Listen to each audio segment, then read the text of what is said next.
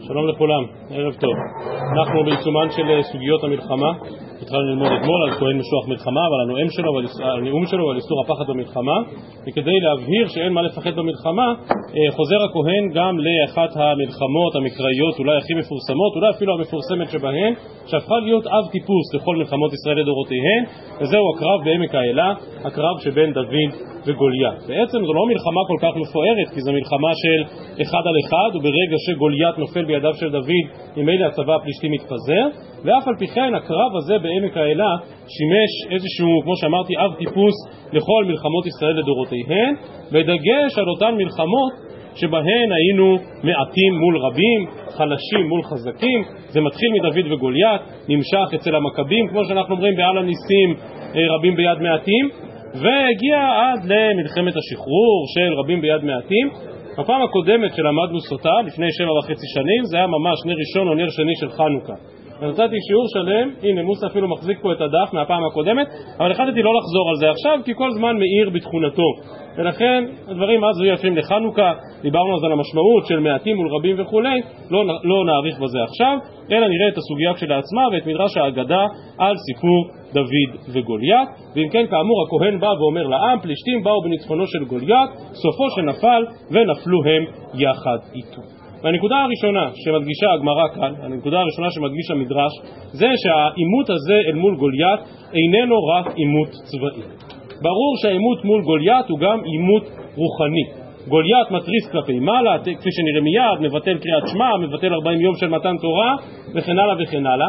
לכאורה אלה דברי מדרש, אבל דווקא כאן אני חושב שזה ממש עומק פשוטו של מקרא. משום שבלב הדו-קרב הזה בין דוד לבין גוליית בעמק האלה עומד הדו-שיח שבין שניהם כאשר דוד פעם אחר פעם מדבר גם על התפיסה הרוחנית. הרבה פעמים כשיצא לי לדבר בכל מיני מקומות על המשמעות של חוסן בלחימה והתפקיד של החוסן בשדה הקרב תמיד חוזרים לדוד וגוליית. כי בעצם דוד מבין שהקרב הוא קרב על התודעה. על השאלה האם באמת אנחנו מרגישים מושפלים, מובסים, חלשים או שאנחנו מרגשים שאנחנו באים ונלחמים בשם השם אלוהי מערכות ישראל כמו שאומר שם דוד לגוליית. ולכן המדרש הזה שהופך את הדו-שיח עם גוליית להיות דו-שיח רוחני ולא רק צבאי לעניות דעתי הולם את פשוטו של מקרא משום שבאמת זה גם מה שדוד המלך מנסה שם לומר. ובכן אומרת הגמרא מ"ב עמוד ב' בתחילת העמוד אמר רבי יוחנן, מה, מה פירוש השם גוליית? שעמד בגילוי פנים לפני הקדוש ברוך הוא. שוב, הוא לא רק עימות צבאי, אלא הוא מתריס כלפי מעלה, שנאמר, ברו לכם איש וירד אליי, ואין איש אלא הקדוש ברוך הוא, שנאמר השם איש מלחמה. אמר הקדוש ברוך הוא, הריני מפילו על ידי בן איש, שנאמר ודוד בן איש אפרתי הזה. אמר רבי יוחנן משום רבי מאיר בשלושה מקומות לחדו פיו לאותו רשע, כלומר גוליית התרברב בפיו, בסופו שנפל, אחד, ברו לכם איש וירד אליי, אז באמת בחרו איש אחד והוא זה שהצליח להכריע אותו. ואידך אם יוכל להילחם איתי והיכני וכולי כלומר גוליית אומר לא תצליחו למצוא איש אחד שינצח אותי. ואידך זה כאמר לדוד החלב אנוכי כי אתה בא אליי במקלות. אז באמת בסופו של דבר דוד בא אליו במקלות. לא בדיוק במקלות, באבנים אבל בלי כלי מלחמה. כלומר כל מה שגוליית אמר לא ייתכן, לא יקרה כל הדברים הללו קרו שואלת הגמרא, אבל אם אתה מאשים את גוליית שהוא התרברב, אז דוד נמי אמר לי, אתה בא אליי בחרב רוחנית ובחידון, ואני בא אליך וכולי וכולי. כלומר, גם דוד משהו שהוא קצת מתרברב, אומרת הגמרא, מה פתאום? סוף אותו פסוק, הדר אמר לי, כלומר מסיים דבר, דוד את דבריו לגוליית ואומר, ואנוכי בא אליך בשם השם צבאות אלוהי מערכות ישראל, אשר חירפת. כלומר, דוד לא מתרברב אלא להפך, דוד מסביר שמי שעומד לימינו, מי שעומד מכוחו, זה כמובן הקדוש ברוך חוזרת הגמרא לאותו עניין רוחני כמו שאמר לך מקודם ויגש הפלישתי השכם והערב אמר רבי יוחנן כדי לבטלן מקריאת שמע שחרית וערבית אם אמרנו אתמול שבזכות קריאת שמע שחרית וערבית מנצחים במלחמה אז גם גוליית מנסה לנהל קרב רוחני ולבטל אותה מקריאת שמע שחרית וערבית. ויתעצב ארבעים יום אמר רבי יוחנן כנגד ארבעים יום שניתנה בהן תורה יפה הנקודה הבאה בגמרא זה להסביר כמה גוליית היה גיבור וחזק. ויצא איש הביניים במחנות פלישתים וכולי. מהי ביניים? עם הרב שמבונה מכל מום. כלומר, בנוי לתלפיות. ושמואל אמר, בינוני שבאחיו. כלומר, גוליית לא היה הכי חזק, עוד היו גיבורים עוד יותר אימתניים מגוליית. עכשיו על פי פשוטו של מקרא, גובהו של גוליית היה בערך שלושה מטר, אז לא ברור אם גוליית היה שיעור חזון איש או שיעור רב חיים נאה, אז יש לדון, אבל הוא היה גבוה. ובכל זאת הוא עוד היה בינוני, זה אומר שהיו גדולים עוד יותר. ורבי שיילה אמרי שהוא עשוי כבניין. אז אם כן, לכן היה גיבור חזק ועוצמתי באופן מיוחד. אבל גבורתו של גוליית באה יחד עם פן שהרבה פעמים. אה, אה, מצטרף לגבורה הצבאית, לעוצמה הצבאית, וזה, ושוב הקטע הבא בגמרא לא קל לקריאה, ביטויים חריפים וחמורים מאין כמותם שקשורים לפריצות, שקשורים לגסות. והתיאורים שיש כאן בגמרא ועוד יותר אלה שנמצאים כאן בתוספות שמייחסים את גוליית לכאילו היו המון אבות עד כדי כך שאמו נבעלה אפילו לבעלי חיים, באמת תיאורים ש, שקשה לקרוא אותם, אבל מה שהם מכוונים זה שבעצם יש באמת איזושהי גסות מסוימת במלחמה. זה דבר שהוא כמעט בלתי נמנע. הגיבור החזק הוא משהו שמתקשר, או עלול להתקשר, גם לאיזושהי פריצות מינית. איזו פרשייה מקראית כמובן קשורה לזה מאוד? מה? אשת יפתוה. כלומר, אתה מבין שהגיבור, עטור הניצחון, עלול גם להיכשל ודיברה תורה כנגד יצר הרע. מי שרוצה יכול לחשוב גם על שמשון וכולי וכולי, ולכן יש איזשהו קשר בין העוצמה הפיזית והצבאית לבין איזושהי עוצמה מינית, וזה מה שהגמרא רוצה לכרוך בו את גוליית. אז אם כן, הצענו פירושים שונים לביטוי איש הביניים, אבל הפירוש האחרון, רבי יוחנן אמר, בר מאה פאפי וחד עננאי. אז רש"י כאן מסביר שכאילו יש לו מאה ספק אבות, הוא לא יודע מי אבא שלו, כי כל כך הרבה גברים ביקרו אצל אמא שלו והוא לא יודע בכלל מי, מי אביו החוקי. התוספות כאמור מסבירים קצת אחרת, אבל באמת בתיאורים שממש קשה לקרוא אותם.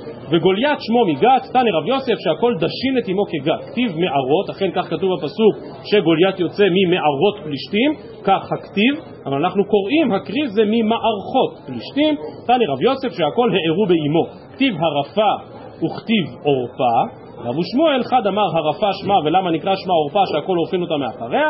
וחד אמר עורפה שמה ולמה נקרא שמה הרפה שהכל דשין אותה כעריפות? וכן הוא אומר ותיקח האישה ותפרוס המסך על פני הבאר ותשטח עליה הריפות כלומר הריפות זה מה שהתבואה שקודשים אותה היטב. ושוב כביטוי לאיזושהי פריצות מינית והיא בהיתמה מאחה פסוק מאוד עצוב במשלי שאומר שאם תכתוש את האוויל במכתש בתוך הריפות בעלים מה סוף הפסוק? לא תסור מעליו איוולתו. כלומר, מישהו אוויל, לא משנה כמה תדפוק, תדפוק, תדפוק, לא תסור מעליו איוולתו. טוב, אז כפי שראינו, אם שמתם לב, בעצם עשינו פה איזושהי סטייה מתיאורים מאוד בוטים על אמו של גוליית להרפה ועורפה. זה כבר כמעט ענייני דיומא, כבר העברנו את ל"ג בעומר. מי זאת עורפה? שזאת עורפה, כולנו מכירים, ממגילת רות, שבאמת הפנתה את העורף לחמותה וחזרה. מי הרפה? יפה מאוד. אז ערפה היא האימא של הענקים, היא לא אימא של גוליית, אם כי גם לערפה היה בן אחד שקראו לו גוליית, אבל כנראה שהיה יותר מגוליית אחד. ואם כן, הגמרא כאן, היות שדיברנו על גוליית, עוברת לדרוש גם את עניין הרפה. והמדרש הזה הוא מדרש עמוק מאוד, כי אם אנחנו מבינים, אם אנחנו מזהים את הרפה, אימם של הגיבורים, אימם של הענקים, בסוף ספר שמואל עם עורפה, זה כמובן בא כאנטיתזה למי? לרות.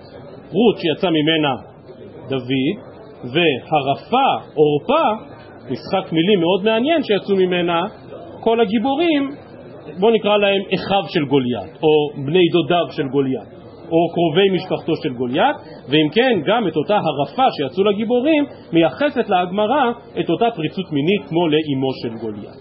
ובכן, את ארבעת אלה יולדו לה הרפה בגת, ויפלו ביד דוד וביד עבדיו. אז אם כן, מי הם אותם ארבעה גיבורים? הפסוקים נמצאים בסוף פרק כ"א בספר שמואל ב', ותהיה עוד מלחמה לפלישתים את ישראל, וירד דוד ועבדיו עמו וילחמו את הפלישתים ויעף דוד, וישבי ונוב אשר בילידי הרפה, ומשקל כינור וכולי וכולי וכולי, ואז מי מציל את דוד? אבישי בן צרויה, ומאז דוד לא יוצא יותר עם הלוחמים. ויחרי כן ותהיה עוד המלחמה בגוב עם פלישתים, אז היכה שמחה יחושתי את סף אשר בילידי ערפה, ובהמשך אנחנו רואים שאלחנן בן יערי הורג את גוליית הגיתי, ולבסוף ותהיה עוד מלחמה בגת, ויהי איש מדון ואצבעות ידיו ואצבעות רגליו שש וכולי וכולי, וגם הוא יולד להרפה. ואם כן ארבעה בנים יולדו להרפה, ישבי, סף, גוליית ואיש מדון, וכאמור, זה שיש להרפה בן שקוראים לו גוליית, מחבר את זה גם לסיפור שלנו בעמק האלה, לגוליית שנלחם עם דוד. טוב, אז אני חוזר עוד פעם לענייננו, ואת ארבעת אלה יולדו לערפה בגד ויפלו ביד דוד וביד עבדיו, מה עניינו? אמר רב חיסדא, סף ומדון, גוליית וישבי בנו. ויפלו ביד דוד וביד עבדיו, כמו שאמרתי מקודם בצדק, דכתיב, ותשק עורפה לחמותה, ורות דווקא בא. אמר רבי יצחק, אמר הקדוש ברוך הוא, יבואו בני הנשוקה, כלומר בני עורפה שהולכת, ויפלו ביד בני הדבוקה, דהיינו ביד דוד מצאצאי רות. דרש רבא, בשכר ארבע דמעות שהורידה עורפה על חמותה, זכתה ויצאו ממנה ארבעה גיבורים, שנאמר ותישאנה קולן, ותבכנה עוד, וכאמור אכן היו שם ארבעה גיבורים. טוב, זה עד כאן בעניין הרפה, כאמור גם לה היה בן שקוראים לו גוליית, ומכאן הדמיון. אנחנו חוזרים אל סיפור דוד וגוליית בעמק האלה, שמואל א' פרק י"ז, ושם נאמר במסגרת כלי מלחמתו של גוליית, ועץ חניתו כמנור אורגים. אז עוד פעם, הקרי הוא עץ, אבל הכתיב הוא חץ. עוד פעם, בהמשך לל"ג בעומר, מבצע, מגן וחץ, הכל ממש מסתדר, ואם כן, כתיב חץ חניתו וקרינן עץ חניתו. אמר רבי אלעזר, עדיין לא הגענו לחצי שבחו של אותו רשע. כלומר, באמת הכוונה הייתה להגיד חץ חניתו, הכוונה שרק מה שאני מתאר לך עכשיו, הכלי מלחמתו של גוליית, זה רק חצי משבחו, ומכאן שאסור לספר בשבחן של רשעים. כלומר, דע לך שגוליית היה עוד יותר חזק ועוד יותר אימתני, אפילו ממה שהכתובים שם מתארים. אומרת הגמרא, נו, אז אם אתה לא רוצה לספר בשבחו ולא לפתח בי כלל, אז אל תגיד אף מילה. עונה הגמרא, לעודוי שבחי דדוד. כדי להגיד בכל זאת את שבחו של דוד, שלא חשש ולא פחד, ובטח באלוהי מערכות ישראל. עד כאן לגבי דוד וגוליית, ואנחנו אל הדוגמה הבאה שבמשנה. ממשיך הכהן הגדול ואומר לעם, בני עמון באו בניצחונו של שובח, כמו שהזכרנו אתמול, שר צבאו של הדדעזר. שואלת הגמרא, כתיב שובח, זה באמת שמו בספר שמואל ב', אבל כתיב שופח, כאשר אותה מלחמה מתוארת בדברי הימים, אז שמו לא שובח אלא שופח. רב ושמואל אחד אמר שופח שמו, ולמה נקרא שמו שובח? שעשוי כשובח, עוד פעם, בנוי לתלפיות.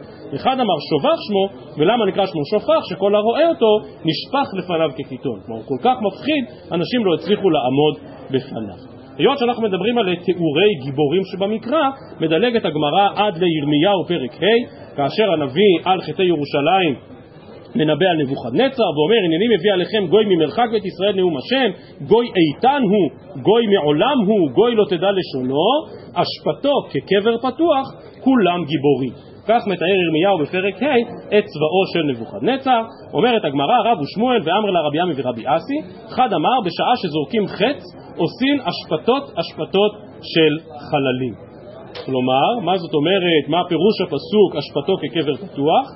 שיש להם מה שקרוי אצלנו נשק להשמדה המונית. נשק שמייצר השפטות השפטות של חללים. שמא תאמר שהוא מנין בקרב, כלומר, כן, יש להם מערך סייבר, מהלך טילים מאוד חזק, הם יכולים לזרוק מרחוק פצצה שעושה, אה, ש, שפוגעת פגיעה קשה, תלמוד לומר כולם גיבורים. כלומר, גם יש להם עוצמה טכנולוגית מאוד גדולה, אבל גם הם גיבורים כדי לצאת ולהסתער בשדה הקרב. אז אם כן, זה פירוש אחד, השפטות של חללים. אחד אמר, וגם זה קשור מאוד למחנה הצבאי, בשעה שעושים צרכיהן, עושים השפטות השפטות של זבל. ושמא תאמר מפני שחולי מעיים הם, תלמוד לומר כולם גיבורים. אכן, הגבורה במלחמה מתקשרת, כמו שראינו מקודם, לאיזשהו יצר מיני מאוד חזק, אבל גם הצבא צועד על קיבתו. כלומר, הביטוי של גיבורים זה באמת אנשים שאוכלים ואוכלים עד עצם היום הזה בצה"ל, אני לא יודע אם אתם מכירים, שביחידות מיוחדות, אה, ביחידות קומנדו למיניהם, באמת אוכלים יותר. פיזית, הם, הם צריכים לאכול יותר, הם צריכים יותר כוח, אוכלים יותר בשר, ובאופן כללי אוכלים יותר. זה הולך יחד עם הגיבורים. ואם כן עושים השפטות השפטות של זבל. אם תאמר שזה מחלה, לא, זה לא מחלה, זה בגלל הגיבורים. אמר רב מרי, שמע מינה, היימן דנפיש זבלי, חולים מאיימו. מה נפקא מינה ליטרח בנפשך. כלומר, בדרך כלל, אדם שיש לו בעיה בתחומים האלה זה מחלה. כאן זו לא מחלה, אלא ביטוי לאיזושהי עוצמה לאנשים שאוכלים המון, כמו שאמרתי, הצבא צועד על קיבתו. נקודה אחרונה שלא קשורה בכלל לסוגיה שלנו, רק היות שהיו לנו מחלוקות רב ושמואל ורבי עמי ורבי אסי, דאגה בין איש יסחנה, ישחנה, רבי עמי ורבי אסי, אחד אמר יסחנה מדעתו, אחד אמר יסחנה לאחרים, אז אני מזכיר, כבר דיברנו על זה גם בעבר, שפשוטו של מקרא זה ישחנה, כלומר יכופף את הדאגה, אבל חז"ל מפרשים, או באמת להסיח אותה מדעתו, או יסחנה לאחרים, וזה נושא לדיון אחר. עד כאן לגבי גבורתם של אומות העולם, שבאים בניצחונו של גוליית, שבאים בניצחונו של שובח, אבל אומר להם הכהן הגדול, ואתם, אי אתם כן. כלומר, אתם באים בשמו של הקדוש ברוך הוא ובשמו של ארון הברית היוצא למלחמה, וכל כך למה? מפני שהשם וכל כינוייו מונחים בארון. וכן הוא אומר, וישלח אותם משה אלף למטה לצבא, אותם ואת פנחס וכולי וכולי, ואותם אלו הסנהדרין. כלומר, ודאי שגם אם כהן משוח מלחמה שדיברנו בו אתמול הוא סוג של רמטכ"ל, אבל יש גם סנהדרין בשדה הקרב, כאילו יש גם רבנות צבאית, הם חלק מהמלחמה. אז אותם אלו סנהדרין.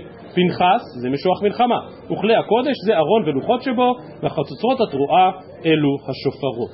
הביטוי השם וכל כינוייו מונחים בארון נזכר גם בסוגיה בתחילת בבא בתרא, מי שזוכר, בדף י"ד, ושם מסביר רבנו גרשום שהשם וכל כינוייו מכוון לשם של, לשבעים שמותיו של הקדוש ברוך הוא. או מה שקרוי במקומות אחרים שם של ע"ב, וזה מצאתי במהדורה של שוטנשטיין כאן, זה מסוג המקורות שלא הייתי, אני לפחות לא הייתי מגיע אליהם בעצמי, הם מצאו פירוש מאוד יפה של רבנו בחיי בסוף פרשת עקב. על הפסוק לא יתייצב איש בפניכם, פחדיכם ומוראכם וכולי וכולי, אומר רבנו בחיי שיש בפסוק הזה ע"ב אותיות כנגד שם של ע"ב. כלומר, השם וכל כינוייו שנמצאים בארון, הכוונה שגם שמות הקודש הנסתרים מאיתנו, גם הם יוצאים מהם המחנה לקרב. אגב, אותה סוגיה בבבא בתרא בדף י"ד באמת מדברת על כל עניין הארונות. האם היה ארון אחד או שניים? האם הארון שמתוך קודש הקודשים הוא זה שהיה יוצא איתם למלחמה? או שמא הארון שמראש הכין משה עוד לפני בניין המשכן? זה הארון שיוצא למלחמה. היכן נמצאים הלוחות ושברי לוחות? זה דיון שלם שם בסוגיה בבבא בתרא, אין כאן המקום להאריך בו, אבל זה העניין של, ה, אה, של הארון, שכאמור גם הוא יוצא אל הקרב, והדברים חוזרים כמובן עד לפרשת בעלותך. ויהי בנשוא אהרון ויאמר משה, קום השם ויפוצו אויביך וינוסו משנאיך מפניך. כלומר, ברור שארון הברית וספר התורה, על כל המשתמע ממנו ועל כל מה שכרוך בו, ברור שהדבר הזה אכן יוצא לקרב יחד עם חיילי ישראל. וכאמור, מי שמוביל את הלחימה שם במדיין זה פנחס, ואומרת הגמרא מ"ג עמוד א', תנא לא לחינם הלך פנחס למלחמה, אלא להיפרע דין אבי אמו, שנאמר, והמדנים מכרו אותו אל מצרים. אז מי היה אבא של פנחס? אנחנו יודעים. אלעזר, בן אהרון, בן עמרם, כלומר את השושלת מצד אבא אנחנו מכירים היטב. מי אימא שלו? כתוב, ואלעזר בן אהרון לקח לו מבנות פותיאל לא לאישה. השאלה הגדולה זה מי זה אותו פותיאל, דהיינו מה הייחוס של פנחס מצד אימא שלו. אומרת הגמרא מה זה פותיאל? מכוון למשפחת יוסף. פנחס מצד אבא היה צאצא שבט לוי כמובן, אבל מצד אימא היה צאצא של יוסף ולכן הלך להילחם עם בנדיין לפרוע את זה שהמדנים מכרו את יוסף. אומרת הגמרא למאור דפנחס מיוסף עתי והכתיב אלעזר בן אהרון לקחנו מבנות פותיאל או לאישה מה אליו דעתי מיתרו שפיתם עגלים לעבודה זרה לא, מיוסף שתתפת ביצרו. אם כן, המילה פותיאל אולי רומזת ליתרו, ואולי רומזת ליוסף. אומרת הגמרא, והלא למדנו בסוגיה של קנאותי דפנחס, כאשר הוא הורג את זמרי בן סלו, והלא שבטים מבזין אותו, ראיתם בן פותי זה שפיתם אבי אמו עגלים לעבודה זרה, יהרוג נשיא מישראל? כלומר, במדרש האגדה במקומות אחרים אנחנו רואים שאלעזר מצד אמו היה מיוחס ליתרו ולא ליוסף. אלא אומרת הגמרא, אי אבוה דאימי מיוסף, אימי דאימי מיתרו, ואימי דאימי מיוסף אבוה דאימי מיתרו. כלומר, אותו פותיאל היה צאצא למשפחת יוסף מצד אחד ולמשפחת יתרו מצד אחר, לאי קנמי דכתיב מבנות פותיאל, רי משמע שמע מינן. זה היה סיפורו של פנחס. אז רק הערה אחת בשלהי הסוגיה שדיברנו אתמול, אז האם באמת משוח מלחמה אכן תופס מקום בקרב? שוב, מהסיפור של פנחס די ברור שפנחס הוא באמת היה המצביא של הקרב הזה. פנחס באמת היה הלוחם, הוא זה שהלך לתבוע את העלבון של אבי אמו. ולכן, לפחות לגבי פנחס, שנאמר כאן בגמרא בפירוש שהיה משוח מלחמה, הנה אנחנו רואים שמשוח מלחמה הוא ודאי חלק מן הכוח הלוחם, כפי שכבר הארכנו בדבר אתמול. אנחנו עוברים אל המשנה הבאה. באותה פרשייה בשופטים, פרשיית משוח המלחמה, אנחנו מוצאים שלושה נאומים. הנאום הראשון זה וניגש הכהן ודיבר אל העם. ומה עומד במוקד הנאום, כמו שלמדנו זה עתה? איסור הפחד במלחמה. בא הכהן וצריך לחזק את רוחם שלא יפחדו. לאחר מכן, הנאום השני זה נאום ארבעת החוזרים מאורחי המלחמה. מי שרצה ולא לקחה, נטע כרם ולא חיללו, וזו המשנה שלנו. זו הסוגיה שאנחנו מתחילים עכשיו. לאחר מכן, ויאספו השוטרים לדבר אל העם, מי האיש הירא ורך הלבב ילך וישוב לביתו. ואם כן, הנאום באופן מאוד ברור מתחלק לשלושה חלקים, בהתאם לשלוש המשניות בפרק. המשנה הראשונה, נאום הכהן שלא לפחד, המשנה שנראה מיד לגבי החוזרים מערכי המלחמה, המשנה הבאה שבעזרת השם נראה מחר, המשנה שעוסקת בפרשנות למה זה מי האיש הירא ורך הלבב, והסוגיה שלנו מיד תחדש שהנאום השני הוא נאום שמפורש לשוטרים ולכהנים, או לכהן משוח מלחמה, ביחד. ובכן אומרת הגמרא, ודיברו השוטרים אל העם לאמור מי יש אשר בנה בית חדש ולא חנכו ילך וישוב לביתו. אחד הבונה בית התבן, בית הבקר, בית העצים, בית האוצרות, כלומר, לאו דווקא בית ממש, בית מגורים, אלא אפילו איזשהו סוג של מחסן, כמו בית הבקר, בית התבן וכולי. מהסוגיה עולה שעדיין גם במקומות האלה אפשר לגור, לפחות בדוחה. מקום שממש לא ראוי למגורים, באמת לא מאפשר לחזור מן המלחמה. ועוד אומרת המשנה, אחד הבונה, לאו דווקא בנה, אבל גם אם הוא לקח, ואפילו אם הוא יורש, ואפילו אם ניתן לו במתנה, סוף כל סוף זה בית חדש, הוא עדיין לא חנכו, ולכן ילך וישוב לביתו. מי אשר נטע כרם ולא חיללו, אחד הנוטע כרם, אבל לאו דווקא כרם של גפן, אחד הנוטע חמישה ילני מאכל, ואפילו מחמישה מינים שונים. וגם כאן, אחד הנוטע, ואחד המבריך, ואחד המרכיב. מבריך שלוקח ענף ומכניס אותו לקרקע ויוצא אילן חדש, מרכיב שמרכיב אילן אחד על גבי חברו, כל אלה נתפסים כנטיעה, בסוגריים אני אומר, וזה יהיה הדיון שלנו מחר ככל שנספיק. בתוך הדיון הזה חוזרים מאורחי המלחמה, כהן משוח מלחמה, מצויה אולי הסוגיה המרכזית שבכל הש"ס בענייני כלאי אילנות. איזה הרכבה מותרת או אסורה באילנות. אגב, המשפט הזה, אחד המבריך ואחד המרכיב, בעזרת השם, מחר. אז גם כאן אחד הנוטע, אחד המבריך, אחד המרכיב, אחד הלוקח, אחד היורש ואחד שניתן לו במתנה.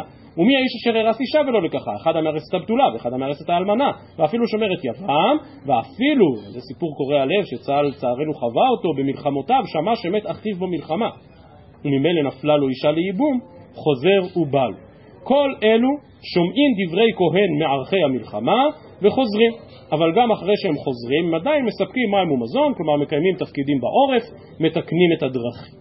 מחדשת המשנה ואומרת, אבל יש כאלה שלא רק, או, או רגע, אני אשלים עוד שני משפטים, ואלו שאינן חוזרים, כלומר בהמשך למה שראינו עכשיו, מי שבנה בית שער, אכסדרה ומרפסת. אומר רש"י כאן, שזה ודאי מקום שלא ראוי למגורים, אין לו בכלל דריסת רגל. או מי שנטע ארבעה אילני מאכל, כי דווקא חמישה זה כרם, דווקא בצורה הזאת שרש"י כאן מצייר, או מי שנטע חמישה אלני סרק, או מי שהחזיר את גרושתו, כי ודאי לא אישה חדשה, או ודאי שמדובר על אמנה לכהן גדול, גרושה יוצא לכהן אידיוט, מזר נתנה לישראל, בת ישראל למזר ולנתין, כמובן בכל אלה לא היה חוזר, כי אלה נישואין אסורים. אנחנו לא רוצים שהוא יחזור חזרה ויישא ויכנוס את אשתו שהוא הרס, כי הנישואים הללו אסורים עליו. רבי יהודה אומר, אף הבונה בית על מכונו לא היה חוזר, כי אין כאן בית חדש. רבי אליעזר אומר, אף הבונה בית לבנים בשרון שאלה בתים ארעיים, סוג של קרוונים, שהם גם ככה לא מחזיקים יותר משנה-שנתיים, גם בזה לא היה חוזר. אז המשנה מונה מי אלה שחוזרים, מי אלה שלא חוזרים, אבל עכשיו מוסיפה המשנה גם חלק שלישי שעליו לא מדובר בפסוקים שם בפרשת שופטים. ואלו שאין זזים ממקומם, בנה בית וחנכו, נטע כרם וחיללו, הנושא את ארוסתו, הכונס את יבימתו, שנאמר, נקי יהיה לביתו שנה אחת. מה אומרת הגמרא? באמת יש פסוק אחר כך, בפרשת כי תצא שאומר, כי ייקח איש אישה חדשה, לא יצא בצבא ולא יעבור עליו לכל דבר, נקי יהיה לביתו שנה אחת ושימח את אשתו אשר לקח. כלומר, כל הפרשייה, אלה שחוזרים, הם לפחות יצאו לקרב, הגיעו עד לשטחי הכינוס, ואז קיבלו כל מיני תפקידים עורפיים לספק מים ומזון. אבל מי שארס אישה ולא לקחה, מי שארס אישה ולקחה, חל עליו הדין של נקי יהיה לביתו שנה אחת. טוב, אז אם היה לי רק הפסוק בכי תצא, הייתי אומר שעל מה הוא מדבר? הוא מדבר אך ורק על הנושא של מי שהתחתן. אבל המשנה מבינה, לא, שכל הרביעייה הזאת הולכת ביחד. ולכן, כמו שמי שארס אישה ולא לקחה ילך וישוב לביתו, ומי שארס אישה וכן לקחה נקי יהיה לביתו, ככה גם מי שנטע כרם וחיללו, או בנה בית וחנכו, קיים בו הדין שנקי יהיה לביתו שנה אחת. וכאמור זה חידוש בלתי מבוטל. להבין שבעצם הדין, שאנחנו היינו מבינים אותו לגבי מי שנשא אישה והוא צריך להיות נקי לביתו שנה אחת. אבל החידוש הוא שאותו דבר נכון גם לגבי מי שבנה בית. שוב אני קורא את המשנה, אומרת המשנה, ואלו שאין זזים ממקומם, בנה בית וחנכו, נטע כרם וחיללו, הנושא את ארוסתו, הכונס את יבימתו, שנאמר, נקי יהיה לביתו שנה אחת. לביתו זה ביתו, יהיה זה כרמו, ושימח את אשתו זו אשתו, אשר לקח להביא את יבימתו. ואלה כמובן אין מספיקים להם מים ומזון, ואין מתקנים את הדרכים. האם ההלכה הזאת נוהגת גם היום? יפה מאוד, אז ברור שכל ההלכות הללו של החוזרים מאורחי המלחמה, או שנקי אלה ביתו שנה אחת, זה אך ורק לגבי מלחמת הרשות, אבל לא לגבי מלחמת מצווה, כמו שנראה בסוף הפרק. אומרת הגמרא תנו רבנן ודיברו השוטרים, יכול דברים של עצמם, ממש מה שהכהן משוח המלחמה, הוא דיבר בהתחלה על הפחד. עכשיו השוטרים כבר מתחילים לעשות סדר, מי יוצא ומי לא יוצא. כשהוא אומר ויאספו השוטרים לדבר אל העם, יש ערב ורך הלבב, הרי דברים של עצמם אמרו, המה אני מקיים ודיברו השוטרים, בדברי משוח מלחמה כתוב מדבר, רק כיצד? כהן מדבר, והשוטר הוא זה שמשמיע את הדברים לעם. תן אחד הכהן מדבר ושוטר משמיע, ותן אידך כהן מדבר וכהן משמיע, ותן אידך שוטר מדבר ושוטר משמיע, אמר רבה היה כיצד? מי וניגש עד ודיברו, כלומר הדברים הראשונים על ירח לבבכם, אל תארו וכולי וכולי, זה כהן מדבר וכהן משמיע, זה נטו הכהן. מי ודיברו עד ויאספו, כהן מדבר, מי החוזרים מאורחי המלחמה, והשוטר הוא זה שמשמיע, ולאחר מכן ויאספו השוטרים לדבר אל העם, שוטר מדבר ושוטר משמיע. מי אשר בנה בית חדש וכולי תנו רבנן, אשר בנה, אין לי אלא אשר בנה, לקח או ירש או ניתן לו במתנה מנין, תלמוד לומר מי האיש אשר בנה, היה אפשר להגיד מי אשר בנה. מתוספת המילה האיש אתה לומד שגם אם הוא לא בנה אלא קיבל במתנה או ירש וכולי גם הוא חוזר. בית, אין לי אלא בית, נין לרבות בית התבן, בית הבקר, בית העצים ובית האוצרות, כמו סוגים שונים של מחסנים, תלמוד לומר אשר בנה מכל מקום, וכאמור הראשונים כאן מסבירים שגם הם ראויים למגורים ברמה מסוימת. יכול שאני מרבה אף הבונה בית שער, אכסדרה ומרפסת, תלמוד לומר בית, מה בית הראוי לדירה, אף כל ראוי לדירה, ורש"י מסביר שבאלה אין דריסת רגל כלל. מעניין שרבי אליעזר בן יעקב אומר בית כמשמעו. רבי אליעזר בן יעקב חולק על כל הדין של המשנה. ואומר, מה פתאום, כתוב בית. מי שבנה בית אבן, בית בקר, זו לא סיבה לחזור מהמלחמה. רק מי שבנה ממש בית מגורים, פשוטו כמשמע. ועוד אומרת הגמרא, לא חנך ולא חנכו, פרט לגזלן. אדם שגזל בית, התנחל בבית שלו שלו, הוא לא חוזר מאורחי המלחמה. אומרת הגמרא עליהם, דלא כרבי יוסי הגלילי. די רבי יוסי הגלילי שעוד נדבר עליו מחר, האמר, הירא ורך הלבב, זה המתיירא מעבירות שבידו. אז למה זה לא יכול להיות אליבא דרבי יוסי הגלילי? כי אליבא דרבי יוסי הגלילי, מי שגזל בית בכל מקרה לא יוצא למלחמה, כי הוא גזלן. אז בכל מקרה לא יכול לצאת. אז על כורחנו שזה לא כרבי יוסי הגלילי. אומרת הגמרא, דף מ"ג עמוד ב', אפילו תמר רבי יוסי הגלילי, כגון דעבד תשובה ויעיב דמי. הוא גזל בית אבל הוא חזר בתשובה, ועל פי תקנת השבים באמת החזיר כסף, ועכשיו הבית הזה שלו, כמה שמלן, נכון הבית שלו, אבל, אבל, אבל, לא, אבל הוא קנה אותו, אבל הוא לא חוזר על זה מאורחי המלחמה. כלומר זה שגזלת בית, גם אם שילמת עבורו אחר כך, זה עוד לא מתיר לך לחזור מאורחי המלחמה. שואלת הגמרא, רגע, אבל היא אחי, אבל היא לוקח וליעדר, נו, למה לא? סוף כל סוף, למה לא? דינו כלוקח. אומר הגמרא, כיוון דמעיקרא בתורת גזלה עתה לידי לא. אז על הרשעות שלו ועל העבירה שלו הוא כבר יכול כבר כיפר, כי הוא שילם. אבל כיוון דמעיקרא בתורת גזלה עתה לידי, לא חוזר על זה מאורחי המלחמה. מפרשי הרמב"ם דנו בהבנת מסקנות הסוגיה לדעת רבי עקיבא, שחולק על רבי יוסי הגדיל. ואומר, הירא ורך הלבב כפשוטו. אז מה הוא יגיד לגבי מי שגזל בית? האם באמת מדובר על מישהו שלא שילם, ואז למה הוא לא חוזר מאורחי המלחמה? לא כי זה לא בית שלו. או שגם רבי עקיבא יודע שאפילו אם הוא שילם, הוא עדיין לא חוזר, כי סוף כל סוף מי שחוזר זה מי שיש לו בית משלו, לא מישהו שגזל בית ובדרך לא דרך משלם בעדו ומקבל אותו בחזרה. אה, בסדר. נראה עוד קטע אחד ובזה נסיים. וכי אשר נטע כרם וכולי, איתנו רבנן אשר נטע. אין לי אלא נטע, לקח וירש וניתן לו במתנה מניין. תלמוד לומר, ומי האיש אשר נטע כרם. אין לי אלא כרם, מניין לרבות חמישה ילני מאכל ואפילו משאר מינים, כמו שראינו במשנה, תלמוד לומר אשר נטע, כלומר כל מה שהוא נטע. יכול שאני מרבה הנוטע ארבעה ילני מאכל וחמישה ילני סרק, תלמוד לומר כרם, דווקא כרם, דווקא שהוא עידן מאכל, וגם כאן רבי אליעזר בן יעקב חולק ואומר, כרם כמשמעו. דווקא כרם כפשוטו, לא באילנות אחרים, כמו שאמר מקודם, גם על בית. רבי אליעזר בן אה, לא חילל ולא חיללו, פרט למבריך ומרכיב. כלומר, מי שהבריך או הרכיב, זה לא מתיר לחזור מאורחי המלחמה. אז זה שואלת הגמרא, רגע, והא נתנה למשנתנו אחד הנוטע ואחד המבריך ואחד המרכיב. אמר רבי זעיר אמר אחיזה לא קשיא, כאן בהרכבת איסור, כאן בהרכבת היתר. כלומר, מי שהרכיב אילן חדש באופן המותר על פי ההלכה, אז באמת חוזר מאורחי המלחמה. מי שעשה את זה באופן האסור, לא חוזר מאורחי המלחמה, כי בעצם עבר על איסור כלאי יגאלות. אז אנחנו נאלץ לעמוד פה, כי לא נצליח להשלים את כל הסוגיה של ילדה וזקנה. כאמור, מכאן ועד סיום הסוגיה, בעצם עוזבים את כל עניין חוזרים מאורחי המלחמה, ועוברים לדבר בהלכות כלאיים, אז מהי הברכה מותרת, ומהי הברכה אסורה, כפי שנראה בקצרה מחר. ערב טוב לכולם.